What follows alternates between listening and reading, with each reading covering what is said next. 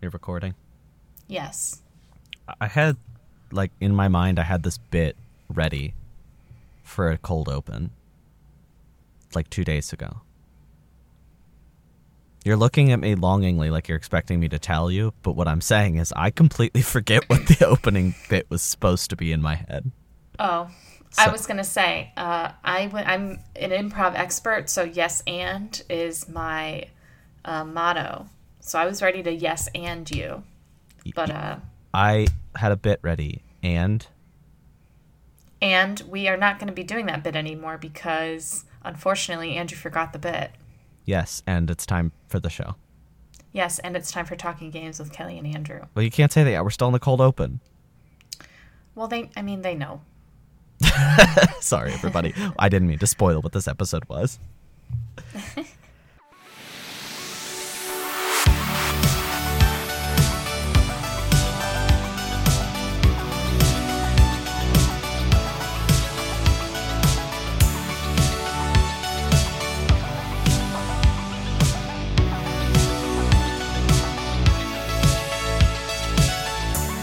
Hello, everyone, and welcome to another episode of Talking Games with Kellie and Andrew. I'm Andrew. And I'm Kellie. Uh, we should have done I'm Joel and I'm Ellie. Oh, I'm Smelly. Ooh, okay. We got a lot of failed bits in the first chunk of this episode, don't we? Yeah, not our finest hour.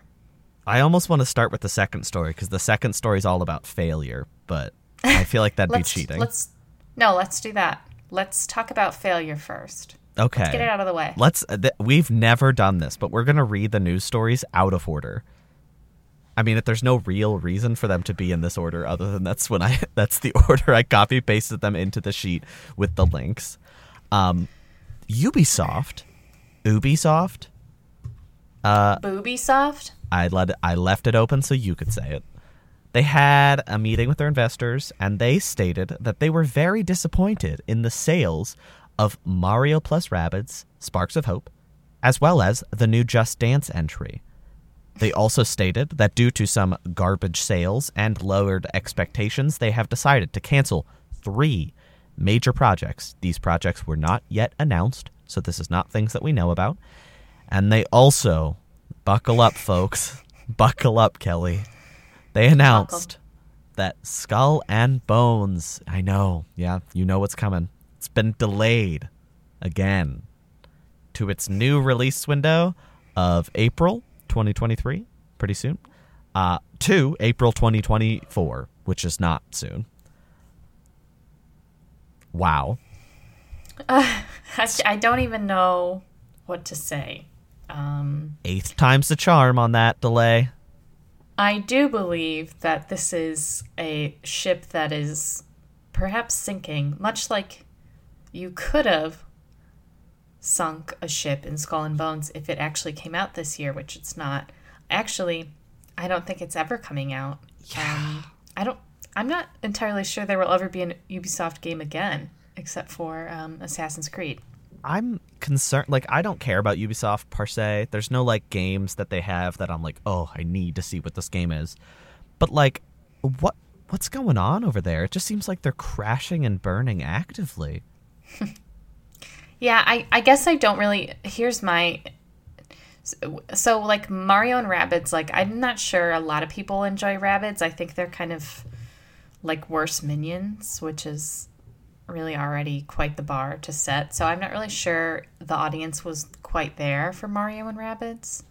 Um, I will also say Just Dance is a game that now basically thrives off of like paid content Yeah. um, and people don't want to do that. They they they want to play a game, a dance game where they can just open the game and have as many songs, you know, already in the game that you don't have to pay for. So this is not particularly surprising. I just don't think Ubisoft is very good at uh, management. Why are there still. Just Dance games every year?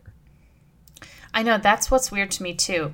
Like you could take Just Dance 2020 or 2021 or whatever. I think I have 2020 and just constantly update it with new songs instead of releasing a new title. But the truth is they want people to pay for a new title, make minuscule changes and then do a new roster of songs, which then they continue to add to.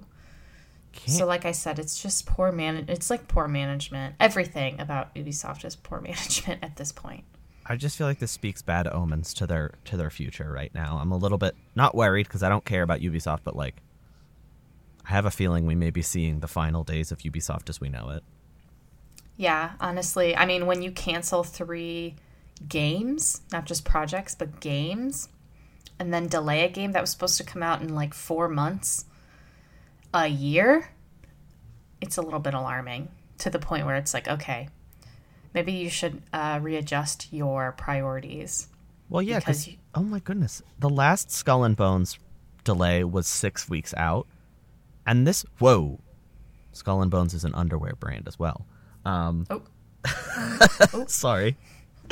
Um, this one is also like less than twelve weeks away. yeah, I, I don't, I don't foresee this game ever coming out. Sorry to all you landlubbers who want to be pirates, but you're just going to play another Ubisoft game, Assassin's Creed Black Flag. Yeah, nothing new. superior pirate game. But you also have to be in an Assassin's Creed game, so Yeah, you're still losing. you take the good with the bad. Yeah, No offense to anyone who likes Assassin's Creed. they'll they'll be Um, okay. They'll be okay. And you know what? Black Flag's not a bad game. I'm just being a hater because You it's hate. fun. Oh.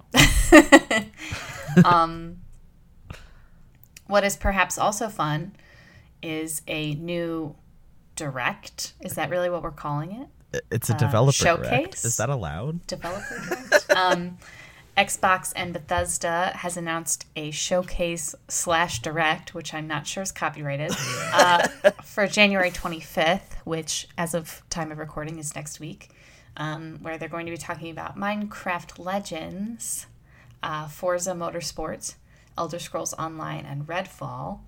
Um, probably Redfall being the most notable of this group. Um, and then a Starfield showcase is confirmed to be getting a separate event later on, which makes sense. I think they'd want to do like a demo event before the game comes out in um, whenever Yeah. this year. When is it supposed to come out? Just this year, right? Yeah, there's no an window. update. I feel like Yeah. Redfall will have a window after this, but I thought Starfield was coming before Redfall, so this surprised me. Yeah, I don't really know. I guess since it's Xbox and Bethesda, they can really just do a bunch of stuff at the same time. Um, because now it's like one big conglomerate. But I was just confused because I thought when they announced this, I was like, "Oh, cool! Like they'll do a nice showcase where they'll talk about a bunch of games."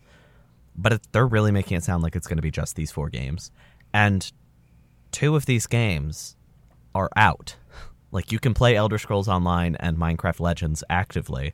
Forza Motorsport. I'm really sorry if you're a big Forza sa- fan. It's not that different.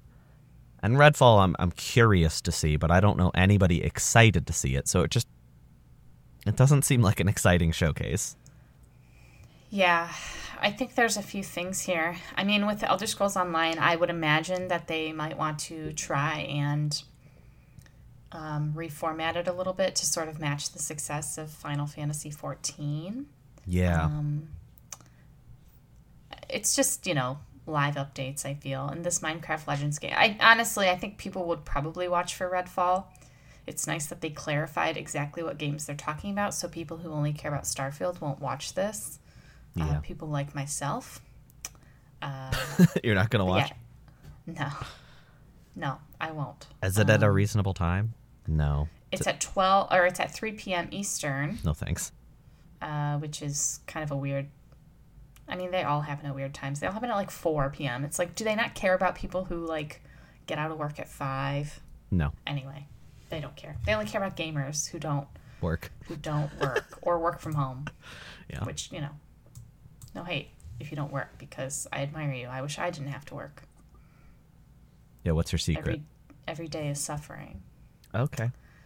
What's my secret? My secret is No, not that yours. we have The non Oh. The unemployed people. Oh, oh, oh. Yeah, no, I don't sorry. have a secret. You can go. What's your secret? Uh, I don't have a secret. Um Should I erase this sponsor is- read then? No, no, no. My secret is is that in this brand spanking new year, we are once again welcoming a familiar face and close friend. Uh, we have a very exciting word from our co sponsor. Uh, this episode of Talking Games with Kellie and Andrew is sponsored by Sentry, a new esports organization from the P-Burg, uh, the big yellow bridges, uh, Steel City, Yeah. baby. Um, sorry. Uh, so uh, their team runs tournaments uh, for Smash and other video games. You know, video games. You guys know those. Um, and you can find them at Twitch, uh, twitch.tv slash pgh Sentry, or you can go to their website, which is smaksentry.gg. That's S M A K S E N T R Y.gg. Um, and you can find more info about attending events or viewing content or doing both. Uh, thanks again to Sentry for your continued friendship and co sponsorship. Um, I hope you guys are enjoying the new year over there in the Burgh the mustard city. What? No. It's the ketchup city. Oh, I'm sorry. Sorry. Heinz is ketchup. I'm sorry. The ketchup city. I got so sorry defensive. for my my egregious error. I mean, Um, the Heinz isn't even like that Pittsburghy now, but like it's permanent. I know. What is the new what's the new field called? It's not Heinz Field anymore. It's like something weird. PPG Paints Arena. Yeah, that's definitely what it's called. I bet friend of the show Cameron Hoover would know this. Oops, It- I said no, his full name. It's called PPG Paints Arena. oh, Why- really? Yeah. I thought you said pee pee. I thought you were making like a pee pee poo poo joke. Yeah. PP Poo Poo G Paints Arena. Okay, you'll have to edit out the bit where I um, reveal friend of the show Cameron's full. Yeah, uh, let's dox him. Let's so- dox him. Sorry. Cameron, when this when we get enormously big, you're gonna get all these people reaching out asking how they can contact us. Yeah. Uh, Kellie, Sorry. I'm gonna I'm gonna jump ahead to what we've been playing and use our last news story as a little through line. Oh, I have now, thanks to the generosity of a friend, an Xbox Series X. He has a PC and he's like, I don't really want this. Do you want to borrow it? And I'm borrowing it. So I will have it for a little while. And I've been playing it. Um, obviously, it's not a video game, but this is a video game show and it's a video game device. So uh, I like it a lot. I think the one thing that has definitely over PS5 is the quick resume feature. So you can have multiple games open at once and then quickly hop between them. And I know that's a small thing, but it's nice to not have to completely reboot certain games um, because, you know, some games have really long startups and that's annoying. Um, yeah. graphically it's not it's i think it's the same thing as the ps5 where it's just nice to have things crisp and in 4k and have fast loading speeds but since forza horizon is like the big graphical showcase that xbox likes to use i went ahead and went back and played some forza horizon 5 and i was not unimpressed but i was like yeah this is this is what i'd expect um, I'd say it is a device of convenience, and it's not so much exciting as it is just nicer to play than an Xbox One. Because my One X was definitely uh, slow. It had trouble loading certain things. But it's nice to have the Series X now to speed that along. And I took advantage of it by playing um, very technically demanding game, Immortality, which is not technically demanding. It is a full motion video game. Um, Immortality follows the story of Marissa Marcel, an actress from the 60s, 70s, and 90s, who went missing. And we don't know why. She was on three major movies, and none of them got released due to some uh, weird circumstances. So the movie it starts by showing you clips of different things, and you can click your uh, Y button or whatever your browse button is on your particular device. And then when you click on something, like let's say you click on a cup, it'll take you to another scene with a cup in it. So the scenes are all made up of raw footage from those movie shoots, as well as a few little uh, clips from like between the scenes. But they're raw, they're unedited, so it always starts with somebody standing in front of the camera with a clapboard and ends with somebody saying cut. And sometimes, like either before they say cut or before they actually cut the camera, you get some like interesting context about like the actor saying something that you wouldn't expect. Um, and it's really fun to kind of unravel the three stories of these three movies. Um, the three movies are like one is like a a story of religious uh, religious sexual uh, what's the word um, scandal. No, no, that is valid, but not this. Uh, no, it's like a scandal that's going on, and you're trying to understand what's going on with this religious figure, this this this religious figure who's in a weird circumstance, and Marissa Marcel plays a peculiar young lady who may or may not be seducing somebody. Um, and then in the second one, it's the story of an artist who was murdered, and it's the investigator trying to figure out who done it. And then the third movie is Marissa Marcel playing both a pop star as well as her body double. Um, all three of the movies are pretty fine. Like if you watch, if they cut them together as a movie, you'd probably be fine watching them. But what really makes them interesting is unraveling the story, what happened to Marissa, what's happening with the cast, the crew, and there's also some unexpected elements. Uh, they really freaked me out when I started to to discover them. This game has some like horror game undertones. It's not a horror game, but it spooked me a few times and I think it's really worth your time. There's an aha moment probably halfway through your playthrough. Realistically, it could happen like 10 minutes in, but I don't think that'll happen. Took me about half my five hour playthrough to discover it. Um, and that moment is really when things start to go crazy and it gets really interesting.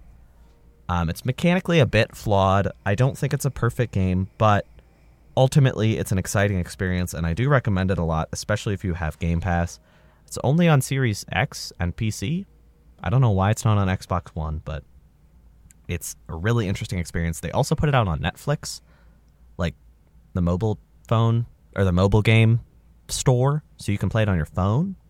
I don't promise that it'll work well. I don't know how that works, but it's a really interesting experience that I think's worth checking out if you have any interest in like unraveling mysteries or just seeing what a full motion video game looks like in 2020. Well, it's 2023 now, but that came out in 2022. Kellie. Nice. Yes. I, I remember last week when we did like the catch up of all the games we played over break. Yes. Yeah, I forgot one. I played Callisto Protocol over the break. Oh. Uh, I didn't like it. I thought it was it was trudging and visually like pretty good, but I lost interest pretty quick. And the combat didn't feel good, and the shooting didn't feel good, and the puzzles didn't particularly feel good. So I I dropped that like a rock, a really, really heavy and also like boiling hot rock.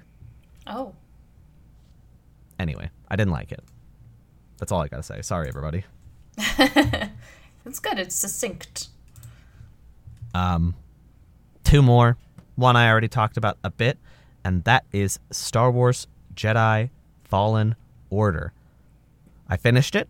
I thought it was a really fun romp. The back half was a lot better than the first half. There was a lot less of the annoying backtracking that I had a problem with last week.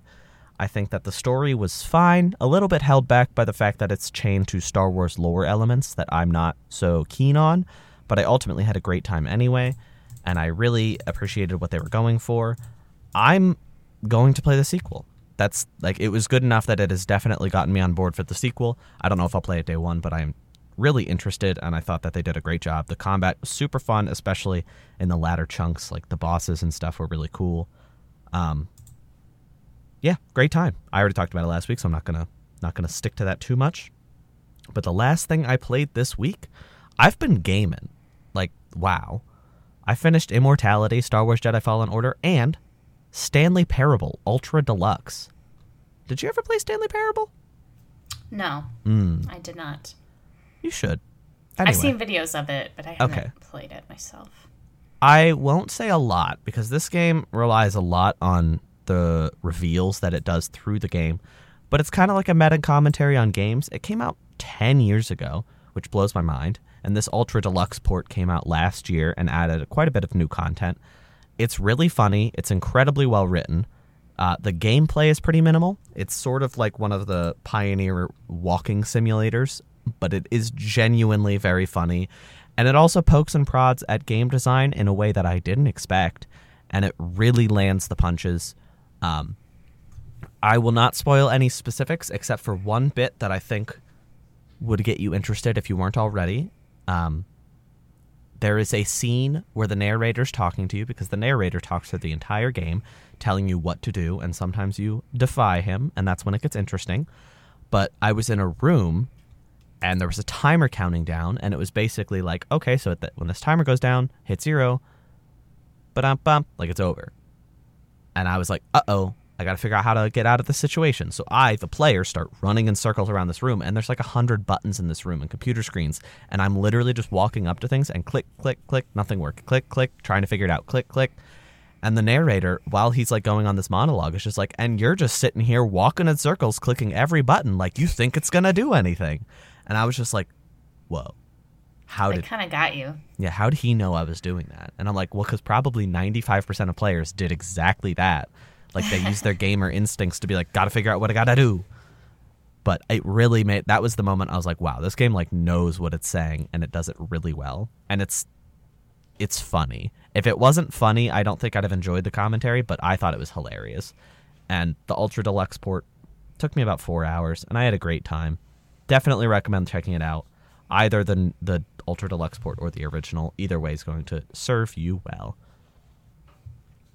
Serve and slay Slay. and So- eat. and I got no transitions. Sorry, Kellie. I talked about so many freaking games. It's your turn. That's okay. Um, if you can believe it, the game that I was playing last week is like a hundred billion hour game, so I'm still playing it. Uh, I'm still playing Persona 5 Royal. I do believe that will be put on pause this week as I embark on a new Fire Emblem journey. Um, and then I'll probably finish Persona 5, and then I'll probably play Persona 3, which will be a very um, painful experience going from 5 to 3 gameplay, but that's Yeah. okay um, because I'm in it for the love of the game, not for uh, the joy, but for the love. Not to have fun, but to fulfill a, nes- a necessity. Exactly, exactly. And then who knows, maybe I'll play four. I mean, the world is really my oyster with Game Pass. And I'm not a shill, I'm not a corporate shill. Um, I'm just saying. Game Pass yeah, that's cool. pretty much all I played this week. Um, but I did watch something this week. Uh, perhaps you watched it as well. A little tel- a little HBO home box office uh, original called uh, The Last of Us, um, starring Pedro Pascal and Bella Ramsey. Yeah, keep going.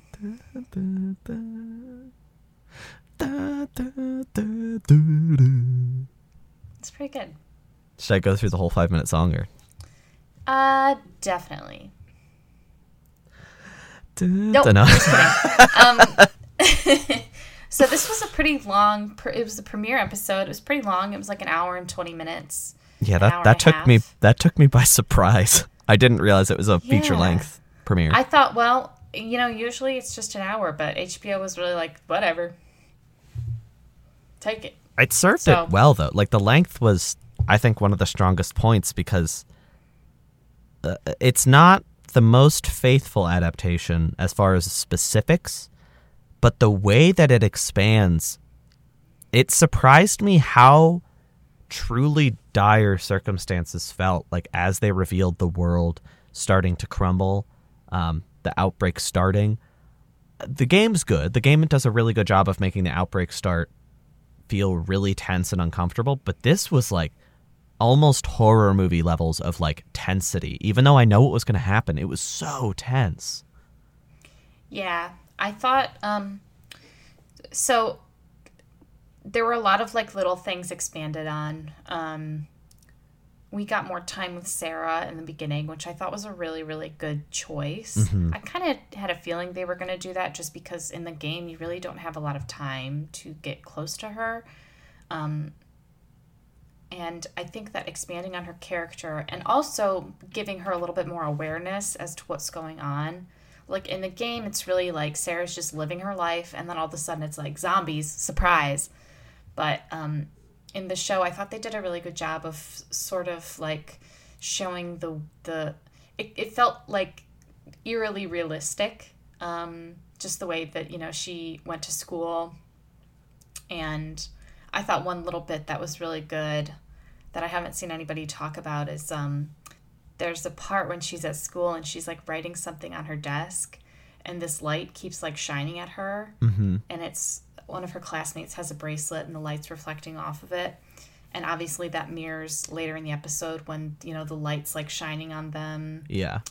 uh, at the sort of uh, emotional climax of the episode so to speak um, i thought that was really good and and i just felt like having more time with her definitely made a a, a bigger impact um, in terms of what happens Yeah. and, you know, I think the actress Nico Parker, who portrayed her, did a really, really good job uh, with such a, I don't want to say small role because I don't think it's small. It's obviously one of the most important aspects of Joel's character, if not the most important. Um, but it, she had a very limited time. Yeah. So I thought she did a great, a great job. I thought everybody did a really great job. And I think that there were, as far as adaptations go, I actually think that there's a lot of loyalty to the source material, um, obviously, because Neil Druckmann is involved uh, directly, executive producing and, you know, writing and co creating. Um, but there are, are like little things that I was just like shocked at how, like, there's a part where Bella Ramsey like speaks and her voice sounds just like I heard that too. and it's like wow and you know it's interesting well i guess we'll see in later episodes play out but as i was looking at their face they look so much like um, ashley johnson sometimes that i'm like well i guess we'll see that expanded on but um anyway i, I thought uh, i'm you know i thought everybody did a really good job i, I love anna torv i think she's a great actress she did a great job with tess um, i can't even talk about pedro pascal I, so I won't. I I'm gonna will. Be quiet. How I'm about I- be quiet. Do you want me to take gonna- that? Yeah, I don't think I should say anything Okay. He for the did. sake of my own uh, public image. Okay. He did good job. Anyway, Yeah. moving on. No, he was he does capture the role. It, I was always worried about this adaptation because I have such a clear image in my head of what Joel and Ellie should be, what they should look like, what they should sound like, what they should act like. So seeing a new actor portray that made me nervous. I think Pedro Pascal as well as Bella Ramsey kind of strike this perfect balance of creating a new character as well as honoring what came before. Um, like Joel's character in the opening chunk of the game, um, compared to Pedro Pascal's opening chunk of the television series, are quite a bit different.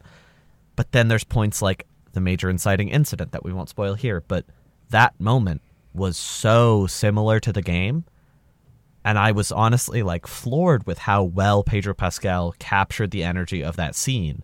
Because, you know, obviously an adaptation doesn't have to be one to one, but that scene had to be one to one because that is one of the most important scenes in video games media, you know? Yes. and he just did such an exceptional job of capturing that. And I think for me, what really like they're building upon things that I didn't expect. Like I'm a lot more interested in the quarantine zone. I'm a lot more interested in what Fedra, like the the new military government, is doing, like how they function. Um, the Fireflies are being presented a lot a lot different, even though they are the same group. There's like you get a more broad understanding of of what they are. Um, and they're adding context in places that we didn't know would be helpful. Uh, when you meet Ellie in the video game, she is just already with Marlene, and um, Joel takes care, basically like takes custody of of Ellie to complete a mission. In this, we get context about how Marlene and Ellie ended up being together because you know they we know now that they weren't just together to begin with. Ellie was in the quarantine zone, so it's interesting to find that out. Um, there's a lot of little things. Also, shout out to the the actress for Marlene. I didn't know till yesterday. I think we knew this, but I forgot that it's the same actor as the game. And like that cannot be an easy thing to transition. Like playing a character in a mocap studio with a bunch of balls on your body versus playing it in an actual set in person. That is that must be such a challenging transition to make, but she knocked it out of the park. Yeah, and plus it's like ten years later. You know, she she Yeah. originally recorded that like ten plus years ago. Probably like so 20 uh, probably like 2010 she recorded that. Yeah, so it's like I, it would be really hard to pick that back up right from where you left off. And but yeah, I agree. I thought she did a great job. Um, I think her name is Merle Dandridge. Uh, but I, I would agree, and I will I will talk about Pedro a little bit because I feel bad not talking about him. you got it. Um, I thought he did a really great job. I I, I was uh, kind of glad he didn't try to do that one to one Southern twang that Troy Baker does. Yeah. Uh, I don't think that it fits um, his version of Joel very well. Um, but I thought he did a great job. He, I mean, you know, I'm a big fan of his on many levels. Okay, sorry. Let it out I'm for one big- second. Let it out for I'm a big second. fan of him. I'm a big fan of looking at him. Uh, just- I'm sorry. I'm sorry. Um, no, he did a great job as Joel. I'm really excited to see as the relationship expands. I'm excited to see how um, he'll he'll develop because obviously the biggest part of The Last of Us Part One is um, is his relationship with Ellie and how that evolves and how he changes as a character. Um, and you know, we saw change already in him from from just this first episode alone, from sort of the pre-outbreak Joel to the Joel that he is now. Um, I also liked that they sort of confirmed his relationship with Tess. That was always Yeah. something that I found very compelling in the game. Um, and I'm kind of glad that they were like, "Yeah, we're doing it." Yeah. We're doing Subtly. it. They did it subtly though. It wasn't like there was like some t- terribly uh, They weren't just like R-rated boning scene. on the. Yeah, yeah, yeah. Uh, sorry, that was. You can edit that. nope, Um, I'm leaving that in. No, it's subtle. She just like leans on his back in a way that you're like, oh, there, that's a romantic involvement. Yeah, and he was the little spoon, which honestly feels very right to me. Yeah. Also, there's like Uh-huh. a lot of talk about like substances and like trauma and stuff that definitely, obviously, Joel in the game had trauma, but there are moments where like the trauma really hits him in this series that I'm like, that's interesting, you know? Joel being Yeah. Truly shocked by like a light in his face because it reminds him of an earlier incident and then reacting uh, brashly. Brashly is a nice word for what he did. Reacting very violently. That's surprising, you know? That was, I Yeah. didn't expect it to happen how it did. Yeah, I loved that part. Um, Well, you shouldn't say that. why? I don't- thought it was cool. I loved the part with all the blood and, and well, come on. That's. I mean, it's, that's. Yes, we- I- it's like I love the way it's about written, him, too. and we see his like barely restrained, like fury the entire episode. It's like he just he's got all this like angry tension, uh, post outbreak, and we never really see that until the very end, and then you're like, oh my god, like. He's go- he's like off the rocker, you know what I mean? But that's it was so it was like so it was I don't want to say it was cathartic because it wasn't for uh, the guy that got you know his face well anyway. Uh, but it was for me as a viewer who has sort of been like okay i know i know why everybody's afraid of joel but why is everybody afraid of joel? Yeah, I guess retroactively, I didn't hear this complaint from anybody really at the time, but Joel kind of does just become suddenly a lot more like violent and and scary in the in the game because the big thing here is you're not controlling Joel. So every time he kills somebody, it's going to feel a lot more violent because video mm-hmm. games are like a medium where we're desensitized to the violence. We're desensitized to what the character does because for us it sometimes becomes very gamey. We're pointing a we're pointing a gun and pew pew. But every time somebody dies in this show, I think they're going to lend a lot more weight to it um, yeah which kind of Definitely. transitions into my my point that I wanted to make sure I made. This feels like to me Last of Us Part 2 Part 1. And I know that sounds stupid, but what I mean is Last of Us 2 put a lot more weight on each individual decision, each individual action that your character takes. When you when you kill somebody in Last of Us Part 2, it's slow and the characters' animations and sounds are really upsetting. They want you to feel the weight of every single death. And that's something that part one never really did or could do because of what the medium was capable of in 2013. But this show feels retroactively like it's trying to to supplant the the ideals of part two into the story of part one you know, which is interesting because they released a PS5 remake called Part 1 recently. But that didn't change this, you know, because narratively it's the same. But this show, this feels like the retelling that that Neil Druckmann would want to tell based on how he took Part 2, you know? Yeah, definitely. I would agree with that. And I think that, you know, like you said, it wasn't the, the, the messaging of the first game wasn't necessarily like the impact. The messaging of the first game was the characters. Um, whereas in the second game, it becomes a little bit more about the themes. I mean, the first game has the theme of like survival and endurance and and um, you know n- new life basically uh, born from from uh, cataclysm. But but the second game, obviously, the themes are a lot more focused on more broader concepts like it's not so much about it's not uh, it's not about Joel and Ellie. It's about revenge and and death and I would agree that I think the tone from that second that part two carries over into the show a little bit more. Um, Yeah. and it's definitely the the original creator's intention. Um, I will also say that I am still feeling a little bit sad that the spores are no longer the issue at hand. Uh, that it's now like it spreads through like the tendrils. Um, I think that that is something that makes The Last of Us so unique is the style of the zombies.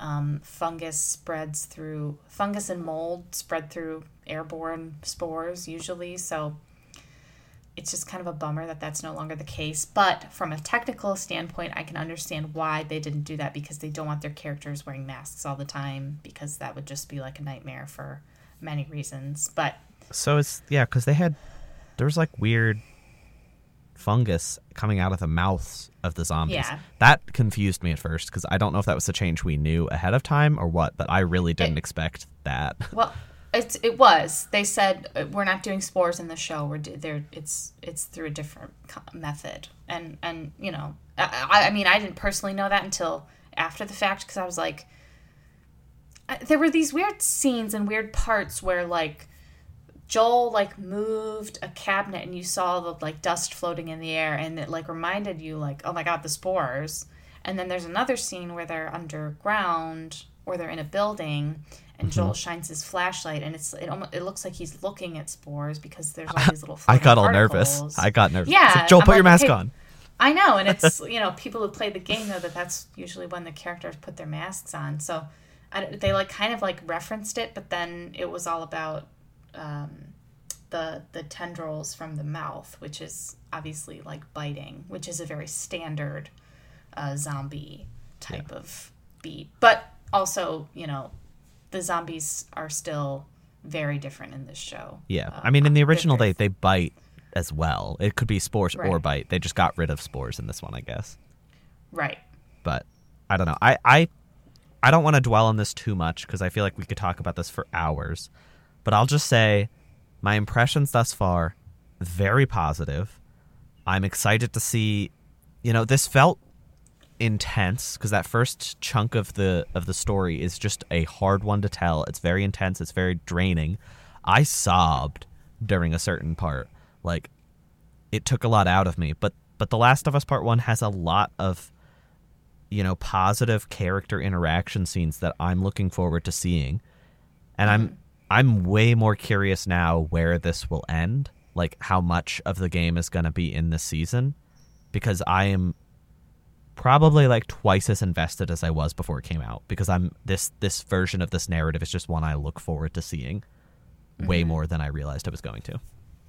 Yeah, I'm very, I feel the same. I feel very positive about it. I'm excited to see the rest of the season. I'm excited to see more Pedro. Um, and everybody else too. Sorry. I'm curious to see Bella Ramsey's performance evolve because there wasn't a ton of Ellie in this first episode, Yeah. so I'm excited. To. I'm excited to see how that character grows. Yeah, definitely. Definitely. So, well, I guess we should probably call that an episode. I guess we should. We're going to be back Wrap it up. every week talking about this show for the next eight weeks, probably.